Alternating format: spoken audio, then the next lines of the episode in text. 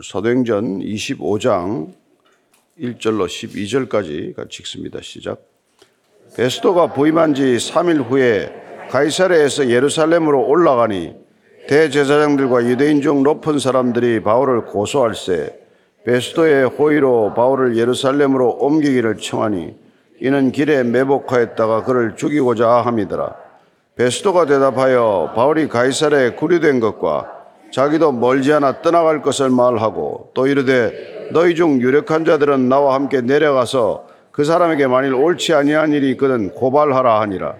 베스도가 그들 가운데서 8일 혹은 10일을 지낸 후 가이사랴로 내려가서 이튿날 재판 자리에 앉고 바울을 데려오라 명하니 그가 나오며 예루살렘에서 내려온 유대인들이 둘러서서 여러 가지 중대한 사건으로 고발하되 능히 증거를 대지 못한지라 바울이 변명하여 이르되 유대인의 율법이나 성전이나 가이사에게나 내가 도무지 죄를 범하지 아니하였노라 하니 베스도가 유대인의 마음을 얻고자 하여 바울더러 묻되 내가 예루살렘에 올라가서 이 사건에 대하여 내 앞에서 신문을 받으려느냐? 바울이 이르되 내가 가이사의 재판 자리 앞에 섰으니 마땅히 거기서 신문을 받을 것이라. 당신도 잘 아시는 바와 같이 내가 유대인들에게 불의를 행한 일이 없나이다 만일 내가 불의를 행하여 무슨 죽은 죄를 지었으면 죽기를 사양하지 아니할 것이나 만일 이 사람들이 나를 고발하는 것이 다 사실이 아니면 아무도 나를 그들에게 내줄 수 없나이다. 내가 가이사께 상소하노라 한데 베스도가 배석자들과 상의하고 이르되 내가 가이사에게 상소하였으니 가이사에게 갈 것이라 하니라. 아멘. 사실 바울이 이렇게 어려움을 겪고 있는 동안 예루살렘의 성도들을 비롯해서 교인들의 동정, 다른 그리스도인들의 동정은 거의 소개되지 않고 있습니다. 어떻게 보면 뭐 바울을 혼자서 이 모든 어려움을 온 몸으로 막아내지 않으면 안 되는 그런 상황에 내몰린 것이죠. 가이사라 2년간 구류 상태에 있습니다. 물론 최종 판결이 내려지지 않았기 때문에 비교적 어, 자유인에 가까운 신분이지만 연금 상태가 계속됨으로써 본인이 충분히 활동할 수 있는 그런 뭐랄까 행동 반경은 지극히 좁아진 것이죠. 그렇다고 아마 가이사라에서 그가 아무 일도 하지 않은 채 지내지는 않았을 것입니다. 많은 사람들을 만났을 거예요. 찾아오는 사람, 또 만나고 싶은 사람들 어떻게 보면 만났겠지만 그러나 이해할 수 없는 이 연금 기간을 견뎌내는 바울의 심경은 어땠을까? 예. 재판은 더 이상 진행이 되지 않고 벨릭스는 2년간 그를 이런 상태로 방치하다시피 내버려 두고 가끔 가다 부르기는 하지만은 뭐 바라는 것은 돈이나 좀 가져오지 않을까 그런 상태에 놓여 있었다는 것을 우리가 이렇게 염두에 두고 있다면은 이제 총독이 바뀌었어요. 예. 재판 책임을 지고 결론을 냈어야 되는데 그는 후임자에게 그냥 고스란히 넘겨주고 떠난 것이죠. 아니 소환된 것이죠. 예. 그는 유대인들의 원성을 너무 많이 받았고 너무 폭력적이고 포갑적이어서 예, 그는 어떻게 보면 이제 직위 해제가 된 거죠. 그래서 새 이제 총독이 온 거예요. 자, 1절입니다. 시작. 베스도가 부임한 지 3일 후에 가이사라에서 예루살렘으로 올라가니 이 3일 후에 그는 올라갔다는 게 뭡니까? 부임하자마자 가장 먼저 할 일이 뭔지를 그는 우선순위를 이렇게 잡았다는 거예요. 왜냐하면 3일 만에 그는 예루살렘으로 올라가서 거기서 본인이 새로운 이 후임자로 왔다는 것을 신고하고 그리고 그곳에 있는 유대 지도자들과 관계를 개선함으로써 자기 직무를 시작하겠다. 이게 본인의 속셈이에요. 그만큼 그는 전임자와 차별화 전략을 어떻게 세울 건가? 예. 전임자가 뭐가 잘못돼서 그가 갈렸나? 나는 새 직임을 맡아서 어떻게 해야 내가 과거 전임자와는 다른 평가를 받을 것인가? 이게 머릿속에 가득한 사람이죠. 그래서 굉장히 빨리 움직인다는 것을 보게 됩니다. 부임한 지 사흘 만에 그는 예루살렘으로 올라갔어요. 유대 지도자를 부르거나 뭐 면회를 기다린 게 아니라 그 자신이 먼저 예루살렘으로 올라가서 예, 그 사람들하고 관계 개선을 하겠다. 그런 의지를 읽을 수 있죠.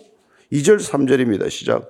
대제사장들과 유대인 중 높은 사람들이 바울을 고소할세 베스도의 오히려 바울을 예루살렘으로 옮기기를 청하니 이는 길에 매복하였다가 그를 죽이고자 합니다라. 그래서 대제사장 그 다음에 유대인 중 높은 사람들 어쩌면 산해드린 공회를 쥐락펴락하는 몇몇 실권자들을 먼저 제일 먼저 만난 것이겠죠. 근데 이 사람들은 만나자마자 뭐예요?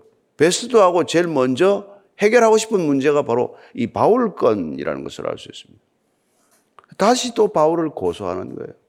바울 문제부터 처리를 해달라. 당신 우리하고 관계를 예, 좋은 관계로 시작하겠다면은 바울부터 처리해달라는 거예요. 당신이 호의를 베풀어서 바울을 예루살렘으로 다시 옮겨달라. 우리 사내들인 공에서 재판을 받게 해달라. 이게 여러분 지금 2년이 지나도 이렇게 집요하게 이들은 이 문제를 물고 늘어진다는 거예요. 악한 자들의 속성입니다. 용서 없잖아요. 한번 나를 세우면 끝까지 가는 것 아닙니까? 우리가 사는 세상에 이런 사람들이 사방에 진을 치고 있다는 걸 우리가 이게 정말 알고 있어야 된다는 거예요. 우리는 쉽게 용서하려고 하죠.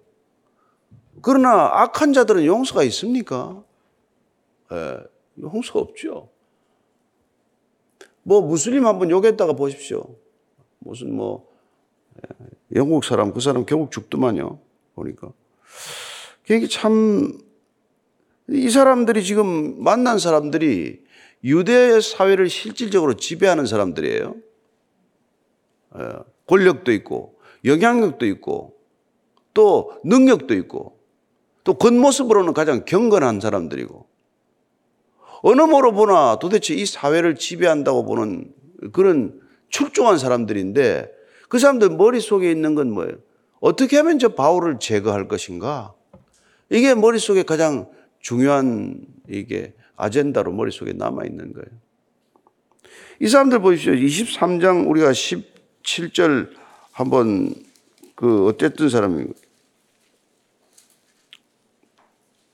아, 23장 12절 13절이죠. 시작. 새벽에 유대인들이 당을 지어 맹세하되 바울을 죽이기 전에는 먹지도 아니하고 마시지도 아니하겠다고 이같이 동맹한 자가 40여 명이더라.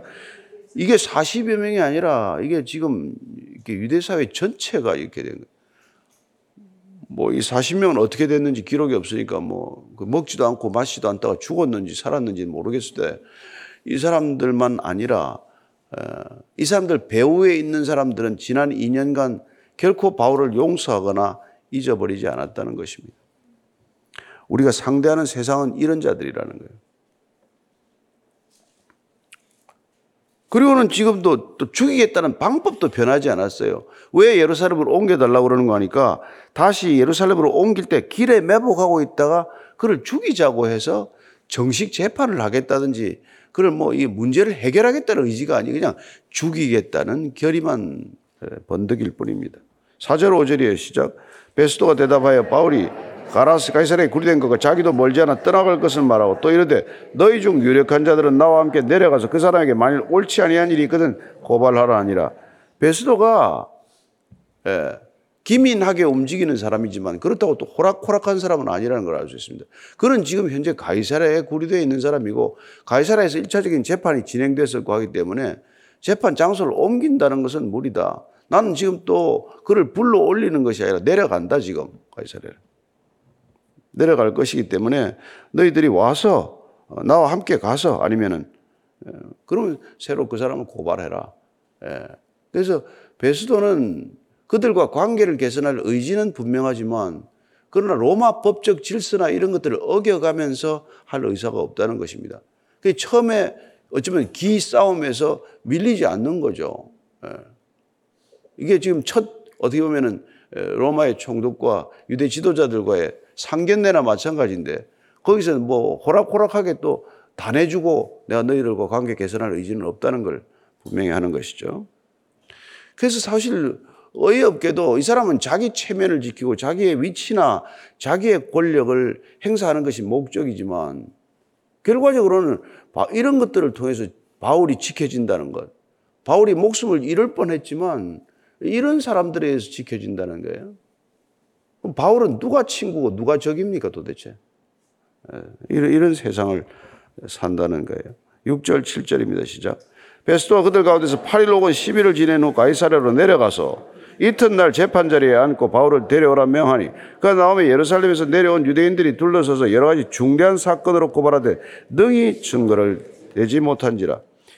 벨릭스는 이 문제를 그냥 어떻게 보면 뭐 자리 밑에 깔고 앉아서 그냥 예, 해결도 안 하고 그냥 이러고 예, 유대인들 비위도 맞추고 또 법적 이게 뭐 기준도 또 지켜야 되기 때문에 그는 그냥 천연스럽게 이걸 지연시켰지만 에, 벨릭스는 아, 베스도는 후임자는 그렇지 않다는 걸 알 수 있습니다.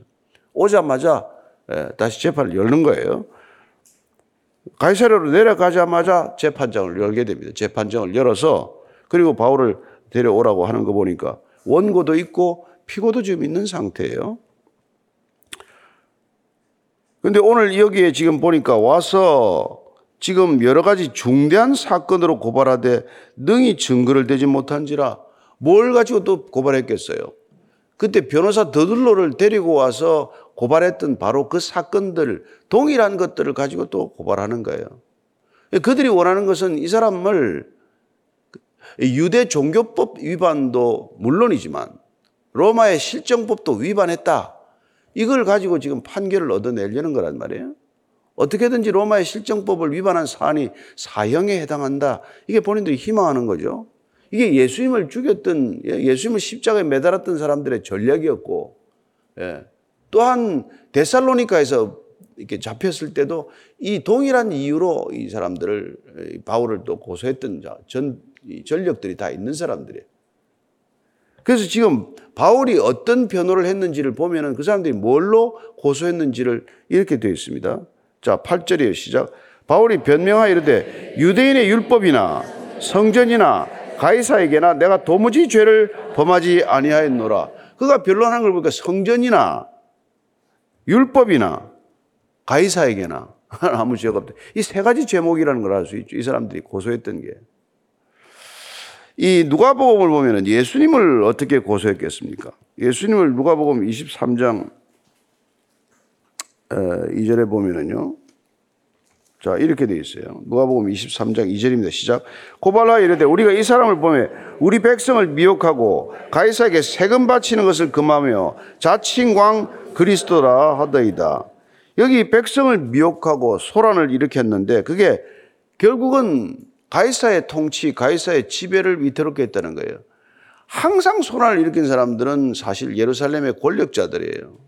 백성들을 부추겨서 로마에 항거하게 하고 일어서게 하고 그래서 로마의 지배자들을 가장 괴롭혔던 사람들인데 결국 본인들이 해왔던 걸 예수님께 뒤집어 씌운 거란 말이에요. 그리고는 그렇게 선동, 선동하는 그 이게 방법이 가이사에게 세금 바치는 것을 금했다. 예수님이 언제 그랬습니까? 아니 인두세 내라 그러니까 가, 그 베드로에게 가서 물고기 하나 낚아 오라 그래가지고 물고기 입에 있는 예? 어, 그거 가지고 돈 가지고 내지 않았습니까? 근데 그렇게 그 다음에 자칭 왕 그리스도다. 자칭 왕. 유대인의 왕 그리스도다. 가이사이가 임명하지 않은 왕을 스스로 자칭하고 있다. 그래서 로마의 질서를 무너뜨리고 있다. 그러니까 로마와 항상 대립각을 세우고 있던 그들이지만 정적이 나타나면 꼭 로마의 힘을 빌어서 제거하고자 하는 이 속성들을 가진 사람들이 예, 그 당시에 종교 지도자들이었다는 걸 알 수 있습니다. 그 다음에 겉으로는 어떻게 잡니까? 얼마나 거룩한 옷을 입고 다닙니까? 그러다가 화가 나면 또 그 거룩한 옷을 찢어요, 또. 예, 또 가서 또 새 옷을 갈아입겠지만. 예, 뭐, 그러고, 예, 모든 사람들의 존경을 한 몸에 받는 그 사람들이 머릿속에 생각하는 거라고는 사람 하나 죽이겠다는 생각이 가득한 사람들이라는 거예요. 뭐, 오늘은 안 그렇겠습니까? 뭐. 그저 누구지 하나 제거하는 것밖에는 머릿속에 없는 사람들이 얼마나 많겠어요? 그래서 이런 제목을 가지고 꼭 보면은 데살로니카에서도 꼭 이렇게 했어요. 네. 데살로니가 17장, 사도행전 17장 7절을 보면 이렇게 되어 있습니다. 야손이 그들을 맞아들였도다. 이 사람들이 다 가이사의 명을 거역하여 말하되 다른 임금 곧 예수라는 이가 있다 하더이다. 꼭 잡아 넣을 때 로마의 실정법 위반자, 위반으로 죄목을 걸어서, 예. 그래야 로마 권력이 그를 어, 이렇게 처단할 수 있으니까 거기다 칼날에다 맡기는 말이에요. 내 칼날이 안 들을 때는 상대방의 칼을 빌어서라도 꼭 제거하고자 하는 그런 속성들을 보게 됩니다. 그래서 베스도가 뭐 본인은 성전에 대해서도 성전을 못 오간 일이 없고 성전에 들어가서 결례를 하러 갔을 뿐인데 성전을 소란스럽게 했던 사람들은 아시아에서 온 유대인들이었다. 예. 율법 본인이 율법을 지키기 위해서 간 사람이다. 율법을 지키지 말라고 선동한 적이 없다. 가이사에게 내가 무슨 뭐, 뭐 반란을 했냐? 가이사에게 무슨 예, 내가 그러니까 어떤 법도 나는 위반한 적이 없다. 유대의 종교법도 실질적으로 위반한 사실이 없고 로마법도 위반한 적이 없다. 그렇게 한 것이죠. 그때 베스도가 이제 어정쩡한 태도를 취하게 됩니다. 9절 10절의 시작. 베스도가 유대인의 마음을 얻고자 하여 바울더러 묻되 내가 예루살렘에 올라가서 이 사건에 대하여 내 앞에서 신문을 받으려느냐? 바울이 이르되 내가 가이사의 재판 자리 앞에 섰으니 마땅히 거기서 신문을 받을 것이라 당신도 잘 아시는 바와 같이 내가 유대인들에게 불의를 행한 일이 없나이다. 이게 베스토가 바울의 자기 변호를 들으면서 무죄라는 걸 확신한 것이죠. 죄가 없다는 건 알았습니다. 그러면 죄가 없으면 어디로 가더라도 무죄 판결을 내릴 수 있다는 생각이 들었기 때문에 유대인들 비도 맞춰줄 겸해서 그러면 마지막 판결을 예루살렘으로 옮겨서 하면 어떠냐? 저렇게 유대인들이 원하니까 이걸 슬쩍 내비친 것이죠. 그런데 그렇게 가서 예, 내 앞에서 신문한다. 내가 직접 가서 그러면 예루살렘에 가서 저렇게 재판하자고 그러니 가겠냐? 이 말은 가서 그쪽 배심원들과 함께 최종 판결을 내리겠다는 거예요. 그러면 여러분 사내들인 공회원들이 주로 배심원이 되는데 무슨 재판이 됩니까? 판결을 얻을 때 그래서 지금 바울이 나는 못 가겠다고 다시 굳게 자기 결정을 내비친 거란 말이에요. 빠져나가면 죽는 길 아니에요. 가다가 죽든지 재판 받고 죽든지 둘 중에 하나 아니에요. 바울로서는. 예. 그래서 바울이 나는 지금 내가 있는 그 가이사라에서 재판 받는 것 자체가 이미 내가 로마 법의 예, 판결을 구하고 있는 것이고 가이사 앞에서 재판 받는 거다. 로마의 제국적 질서 속에서 내가 들어가서 로마의 법적 질서 안에서 내가 판단을 구하는데 왜 거길 또 가냐? 이렇게 베스도를 압박한 것이죠. 그러니까 바울이 똑똑할 만큼 똑똑한 겁니다. 바울이 지금 변호인이 있습니까? 혼자서 지금 싸우고 있는 거예요, 다. 11절, 12절입니다. 시작. 만일 내가 불의를 행하여 무슨 죽을 죄를 지었으면 죽기를 사용하지 아니할 것이나 만일 이 사람들이 나를 고발하는 것이 다 사실이 아니면 아무도 나를 그들에게 내줄 수 없나이다. 내가 가이사께 상소하노라 한데 베스도가 배석자들과 상의하고 이르되 내가 가이사에게 상소하였으니 가이사에게 갈 것이라 하니라. 네. 바울이 이렇게 당당하게 얘기하는 겁니다. 몇 번째예요, 지금. 한 번도 그런 위축된 적이 없고, 한 번도 그런, 예, 비겁하거나 비굴하게 얘기하지 않습니다. 왜? 그가 실제로 죄 지은 게 없으니까. 예. 그리고 또 한 가지는 뭐겠어요? 그가 법에 저촉된 일이 없었다는 것도 중요한 사실이지만 그는 누구로부터 자기가 지금 보호를 받고 있다는 것을 압니까? 하나님이 나를 보호하고 계신다는 것을 굳게 믿는 거란 말이죠. 예. 그가 지금 뭐 믿는 거는 뭐 그, 그거죠 뭐. 하나님께서 나를 지켜주신다는 것. 자, 23장 11절입니다. 23장 11절 한번 더 보겠습니다. 시작. 그날 밤에 주께서 바울 곁에 서서 이르시되 담대하라. 내가 예루살렘에서 나의 일을 증언한 것 같이 로마에서도 증언하여야 하리라. 이 음성을 들었기 때문에 그는 무슨 일이 있어도 어떤 일이 일어났더라도 본인이 로마에서 재판을 받는다는 걸 알고 있던 거란 말이에요. 인간이 지금 무슨 수를 꾸미고 무슨 악한 일을 도모하더라도 본인이 로마에 가게 된다는 것, 가서 거기서 최종 판결을 받게 된다는 것을 그는 이미 알고 있기 때문에 그건 두려워할 게 없단 말이에요. 그리고 하나님께서 이렇게 로마에서 그를 세워야 할 일이 있기 때문에 바울을 가장 안전하게 로마로 데려가는 방법은 로마 군인들이 호송해서 데려가는 것밖에 없단 말이에요. 지금 이제 바울을 죽이겠다고 도처에서 있지만 예루살렘 뿐이겠습니까?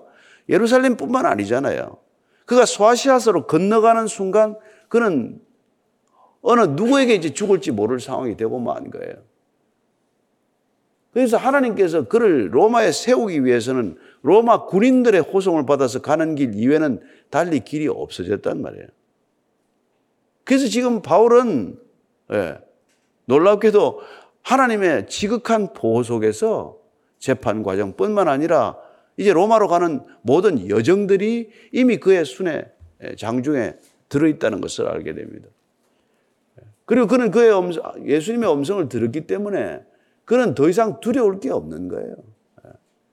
예. 그래서 우리가 시편 3편 6절 말씀처럼 정말 이렇게 담대해진 것입니다. 다윗이 이렇게 없습니다. 시작. 천만인이 나를 애워서 진친다 하여도 나는 두려워하지 아니하리다. 예. 누가 하나님을 대적할 수 있겠냐? 예. 누가 나를 그리스도의 사랑에서 끊을 수 있겠냐? 예. 기근이나 무슨 뭐 박해나 핍박이나 무슨 칼이랴. 누가 나를 그리스도의 사랑에서 끊을 수 있겠냐? 누가 우리를 하나님의 보호하심에서 끊어낼 수 있겠냐? 이게 저와 여러분들의 믿음의 뿌리라는 것을 기억하십시오. 네. 뭐, 뭐, 뭐가 어떤 일이 일어나더라도 우리는 그분이 우리를 지키고 계신다. 이걸 끝까지 믿으셔야 되는 거예요. 네. 뭐, 아무리 어려운 상황에 내몰리더라도, 아무리 힘들더라도, 하나님이 나와 함께 하신다. 그분이 나를 지금 지키고 계신다. 이게 없으면 여러분, 우리는 아무것도 아니에요. 아무 믿음의 근거가 없어요. 아무 힘도 없습니다. 저는 여러분들이 예, 죽는 마지막 순간까지 그분이 우리를 지키고 계신다. 그리고 그분이 우리를 안전한 곳으로 데려가신다. 이 믿음으로 끝까지 견뎌내시기를 바랍니다. 그래서 믿음은 인내요. 믿음은 소망이요. 믿음이 능력입니다. 믿음이 이깁니다. 여러분 세상을 이깁니다. 주님께서 말씀하셨습니다. 너희들이 세상에서는 환란을 만나겠지만 담대하라. 내가 세상을 이겼노라. 그리고 십자가를 지신 겁니다. 여러분 세상을 이겼기 때문에 십자가 지셨다는 것을 기억하십시오. 세상에 졌으면 십자가를 피하는 겁니다. 이겼기 때문에 십자가를 질 수 있다는 것. 여러분들이 세상을 이겼기 때문에 고난 가운데로 뛰어들 수 있는 사람이 될 줄로 믿습니다. 고난을 피하게 해달라고 기도하는 사람이 아니라 고난을 이길 힘을 달라고 기도하는 사람이 될 줄로 믿습니다. 그게 우리의 신앙이요. 그게 우리에게 함께 하시는 주님의 능력인 줄로 믿고 오늘도 기도하시게 되기를 바랍니다. 그래서 가이사한테 상소해서 가이사 앞에 서게 됩니다. 가이사가 뭐 그때 네로 황제 때인데 네로 황제 직접 재판한다는 뜻이 아닙니다. 가이사 앞에 선다, 로마로 간다는 건 마지막 우리로 치면 지금 대법원에 상소한 거예요. 예. 거기 가서 마지막 로마의 판단을 구하겠다. 예. 그래서 지금 여기 가이사에서 일단 뭐 이제 이게 그 사내들인 공에서 1차 심판을 했고 가이사로 넘어갔고 그 다음에 이제 진짜 로마로 와서 마지막 대법원에 상고한 셈이 되는 것이죠. 가이사 앞에 상소하는 이 놀라운 것은 뭡니까? 그가 가진 시민권 덕분이란 말이에요. 누가 시민권을 줬어요? 일찍부터 태어나면서부터 하나님께서 그에게 시민권을 허락한 까닭이 있단 말이에요. 어떻게 알았겠습니까? 예. 그 여러분들 혹시 미국에서 무슨 뭐, 뭐 태어나면서 시민권 받아서 버릴 생각하지 말고 잘 지키고 있다면 또 잘 쓰실 거예요. 그것 때문에 지금 가는 거예요. 그거 있어가지고. 그거 하나 때문에 지금 항소할 수 있는 것이고, 그때 로마에 갈 수 있는 길이 열린 거란 말이에요. 그 사람들이 이걸 갖다가 뭐 프로보카티오라고 그래서 로마 시민권자에게만 주는 특권이에요. 아무나 이게 주는 건 아닙니다. 내가 뭐 로마에 가서 재판받겠다. 뭐 누가 그런 소리를 해요? 누가, 누가 그걸 해요? 그래서 이게 어떻게 보면은 이 유대 지도자들이 마지막에 이렇게 빠져나갈 거라는 걸 몰랐을 수 있단 말이에요. 뭐 일부 사람들이 아니라 대다수는 바울이 로마 시민권자라는 사실 자체에 관심도 없었을 것이고 무슨 확인할 것도 예, 확인할 길도 없었을지 모르죠. 바울이 얘기 안 하는 이상. 그저 뭐 가, 저기 저 이 갈리오나 무슨 뭐 천부장이나 그 얘기를 들었으니까 알지 누가 알겠어요. 그래서 정말 이제 손에 다 들어온 거고 어떻게든 이게 뭔가 손에 들어왔기 때문에 목만 조르면 죽겠구나 했는데 그냥 이렇게 빠져나가는 것을 보게 되죠. 저는 여러분들이 하나님께서 주신 것들 하나도 버리지 않고 다 간직하게 되길 바랍니다. 그래, 그것들이 어느 날 하나님을 위해서 쓰임 받을 수 있게 된다는 것을 믿으시기 바랍니다. 어떤 글이 있더라도 여러분 그 뭐 버리지 말고 잘, 잘 써서 하나님의 영광이 되기를 축원합니다. 오늘 기도할 때 하나님 제 인생 전체가 하나님께 드려진 재물이오니 하나님 원하시는 곳에 하나님 마음대로 사용하여 주옵소서. 한번 그렇게 우리가 우리 자신을 온전히 올려드리는 기도를 하겠습니다. 같이, 같이 기도하겠습니다. 하나님 나를 위해 살아가는 인생 아닙니다. 내 것 없다는 것 잘 압니다. 하나님 내 인생 내 것 아니오니 주님께서 우리를 붙드셨사오니 아니 태중 때부터 우리를 작정하고 우리를 주님께서 어, 서원하셨사오니 에, 주님의 것 주님의 마음대로 주님의 뜻대로 사용하여 주옵소서. 내 인생 내 마음대로 쓰다가 얼마나 내 인생 망가졌는지 우리가 잘 압니다. 내 인생 내 마음대로 쓰지 않고 주님의 뜻에 올려드리면은 주님 마음대로 쓰고 주님 원하시는 대로 우리를 띠띠우고 가시면은 주님의 목적이 이루어질 줄로 믿습니다. 하나님의 뜻이 이루어지는 인생, 하나님께서 영광을 받으시는 인생이 되게 하여 주옵소서. 하나님 아버지, 우리의 인생 주님 손에 붙들려 싸우니 주님을 위해서 마음껏 쓰이는 인생 되게 하여 주옵소서.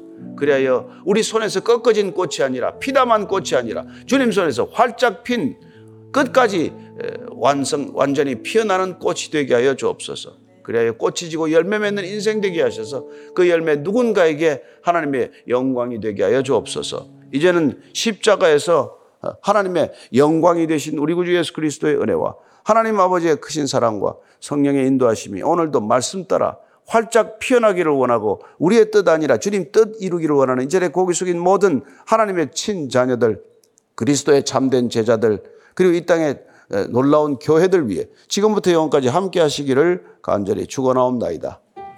아멘.